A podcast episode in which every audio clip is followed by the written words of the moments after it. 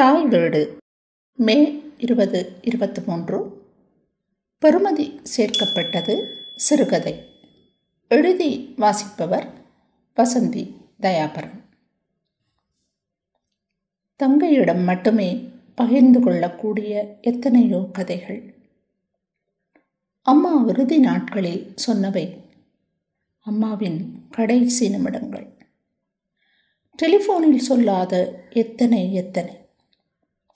ஒரே ஒரு தங்கை தாரணியுடன் கதைத்து தனது மனப்பாரத்தை இறக்கலாம் என்றுதான் வேதா நம்பியிருந்தாள்.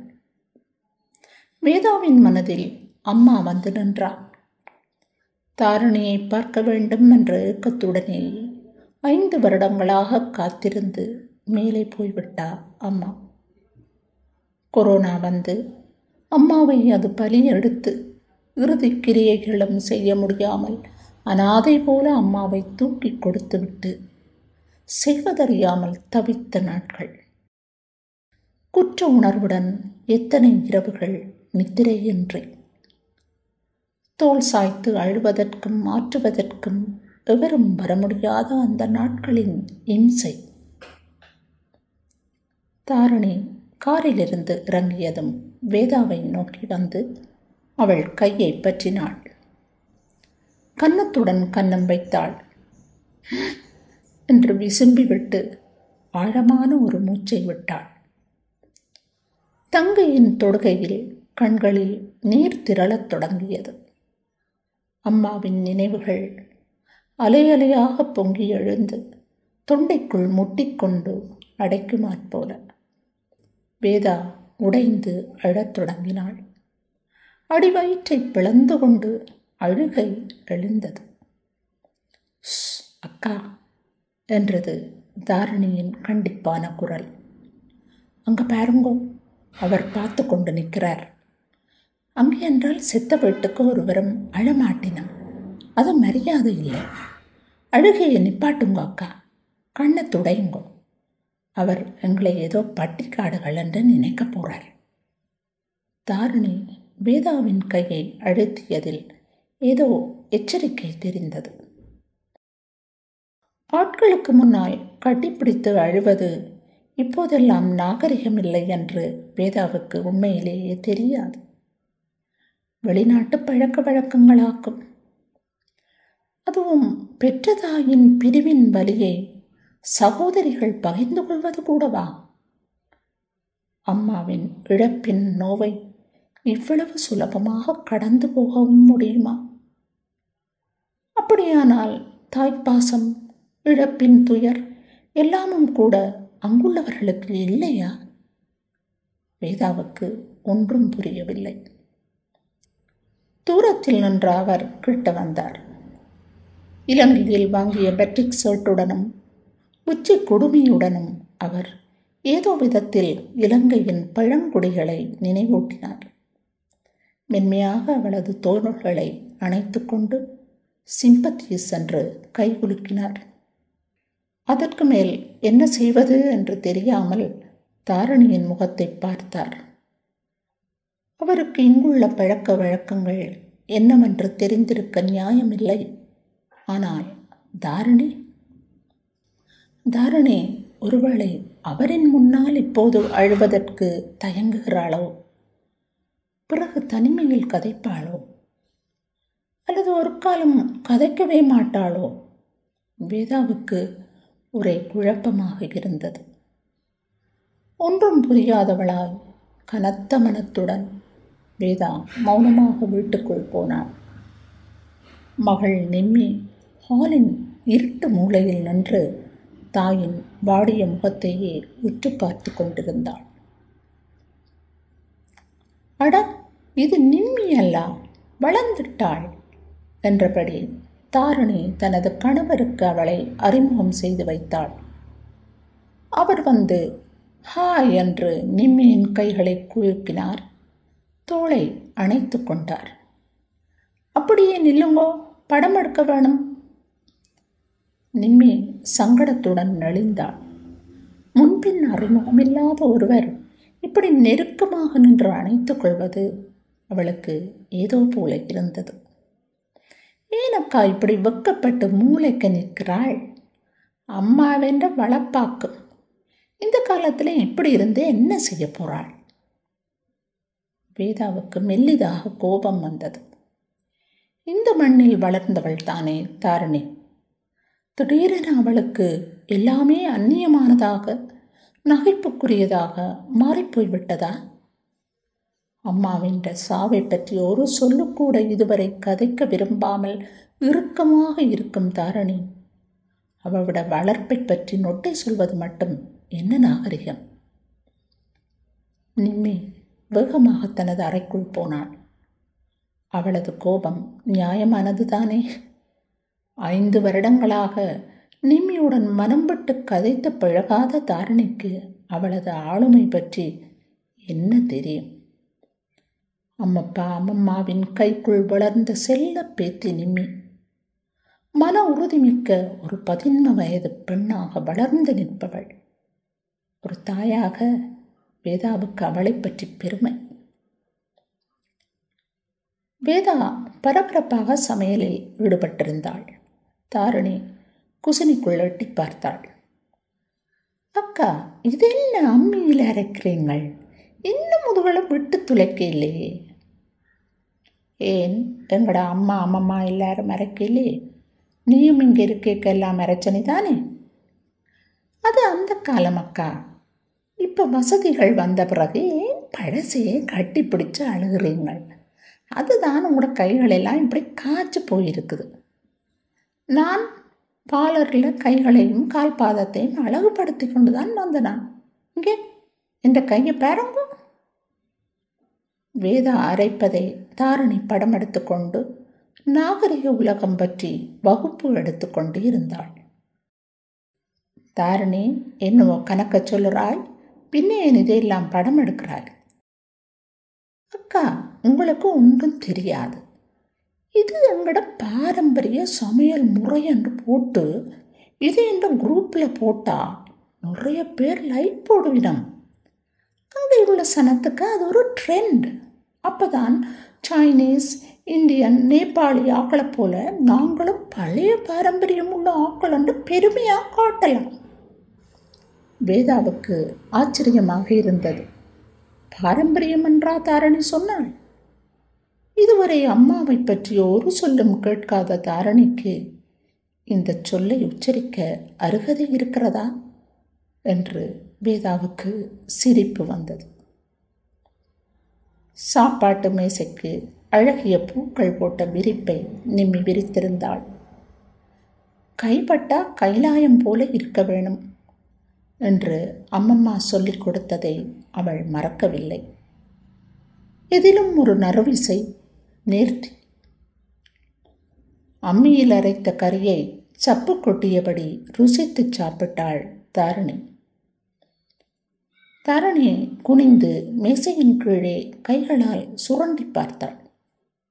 இது அப்ப வீட்டில் இருந்த பழைய மேசைதானே அக்கா?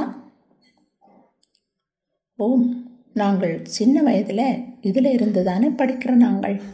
நீயும் நானும் ஒருவரொருவர் நுள்ளிக்கொண்டு இதை தூக்கி எறிஞ்சு போட்டு மொடனான மேச கதிரையை வாங்கி போடுங்க அக்கா.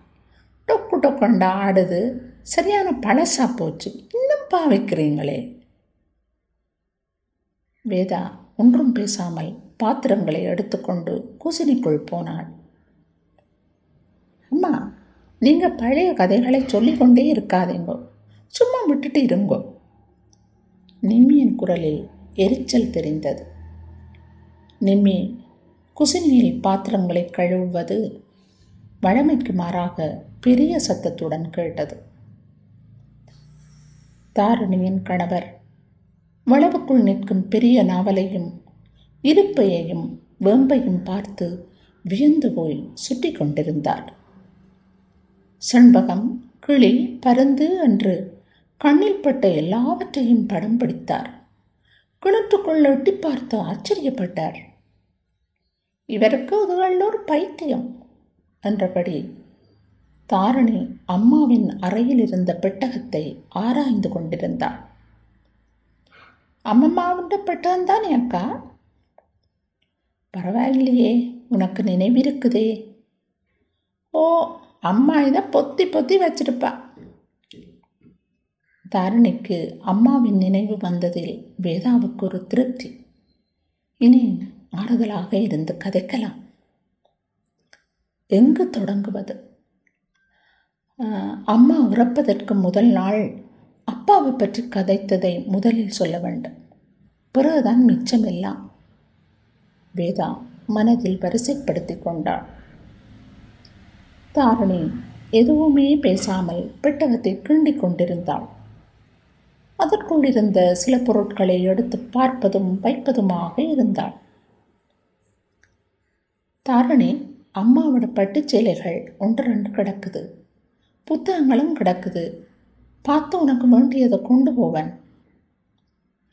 அதுகளை கொண்டு போய் என்ன செய்கிறது? பிள்ளைகளுக்கு தமிழ் வாசிக்க தெரியாது.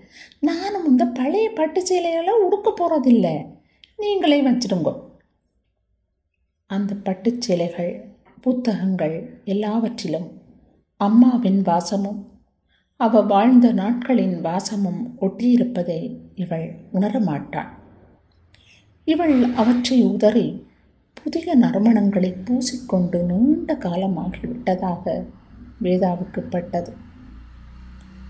அக்கா இங்கே பாருங்க இந்த பித்தளை பாத்திரத்தை சுற்றி வர இவ்வளவு வேலைப்பாடு.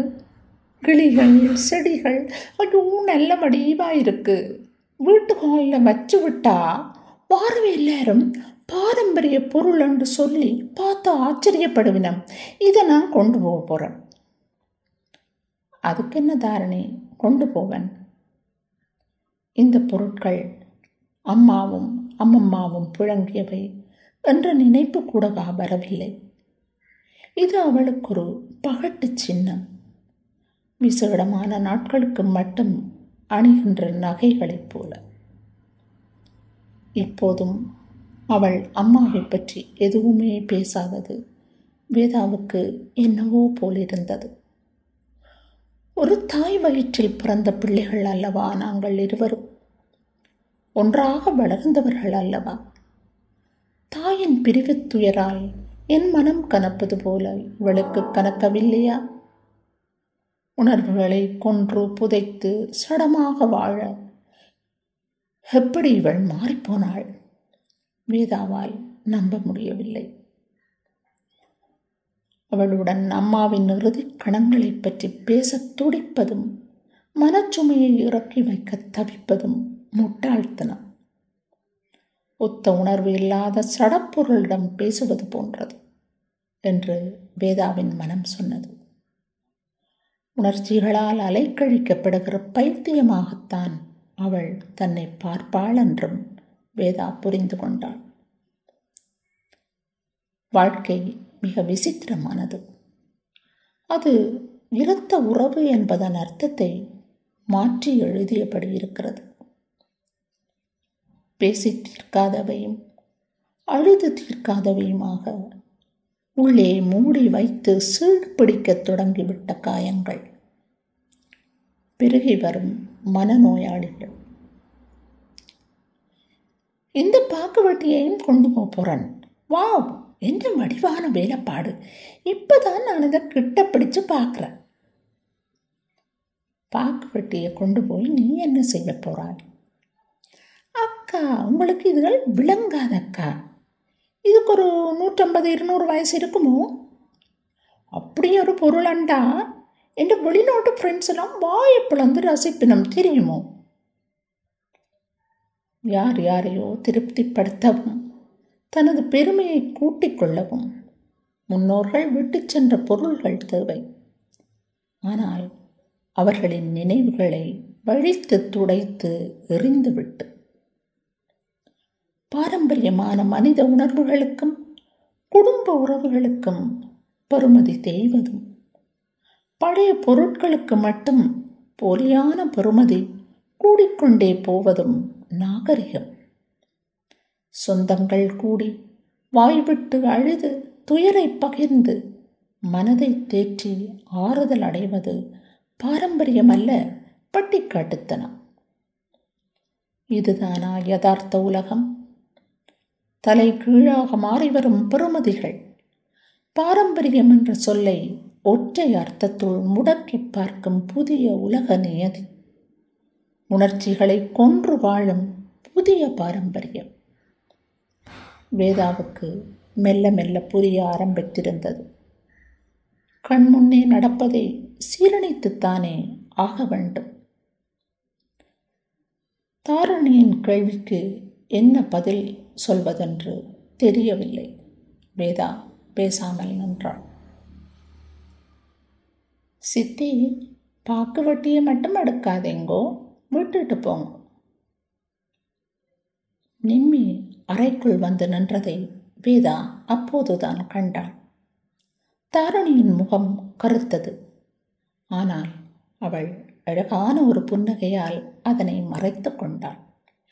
என் நான் இதை வேலைப்பாடுள்ள பாரம்பரிய சின்னம் என்று வடிவா அலங்காரமாக காட்சிப்படுத்தி வைப்பேன். நீ இந்த சின்ன பாக்குவட்டியை இந்த பெட்டிக்குள்ளே வச்சிருந்த என்ன செய்ய போகிற எந்த அம்மம்மா சொன்னவ தண்ட அம்மம்மா வச்சிருந்த பாக்குவட்டியாம் இது. இப்படிப்பட்ட சாமான்கள் பொம்பளை பிள்ளைகிட்ட இருந்தால் பேர் சொல்லும். இது உன்னட்டத்தான் இருக்க வேணும் நிம்மி. ரெண்டம்மா அம்மம்மா சொன்னவன் ஒளிச்சு ஒளிச்சு நின்ற நிம்மி இப்படி பேசுவாள் என்று தாரணி நினைக்கவே இல்லை. ஒரு நிமிடம் தனது அம்மாவே அங்கே நின்று கதைப்பது போல வேதா உணர்ந்தாள். நிம்மியை அம்மாவின் அன்பும் பாசமும் வழி நடத்துவதை நினைத்து அவளது மனம் பூரித்தது. வேதா அம்மாவின் பெட்டகத்தை திறந்து பாக்குவட்டியை எடுத்து பார்த்தாள். மூன்று நான்கு தலைமுறைகளாக அம்மாக்களின் கைவிரல்கள் பட்டு அது தேய்ந்து வழுவழுப்பாக இருந்தது. அந்த பாக்குவட்டி அம்மியில் அரைத்து காய்ந்து போயிருந்த தனது முரட்டு கைகளை பாசத்துடன் இதமாக தடவி கொடுப்பது போல வேதா உணர்ந்தாள். நூற்றைம்பது வருட பாச பாரம்பரியம் அந்த வீட்டில் உயிருடன் வாழ்ந்து கொண்டிருக்கிறது. நன்றி.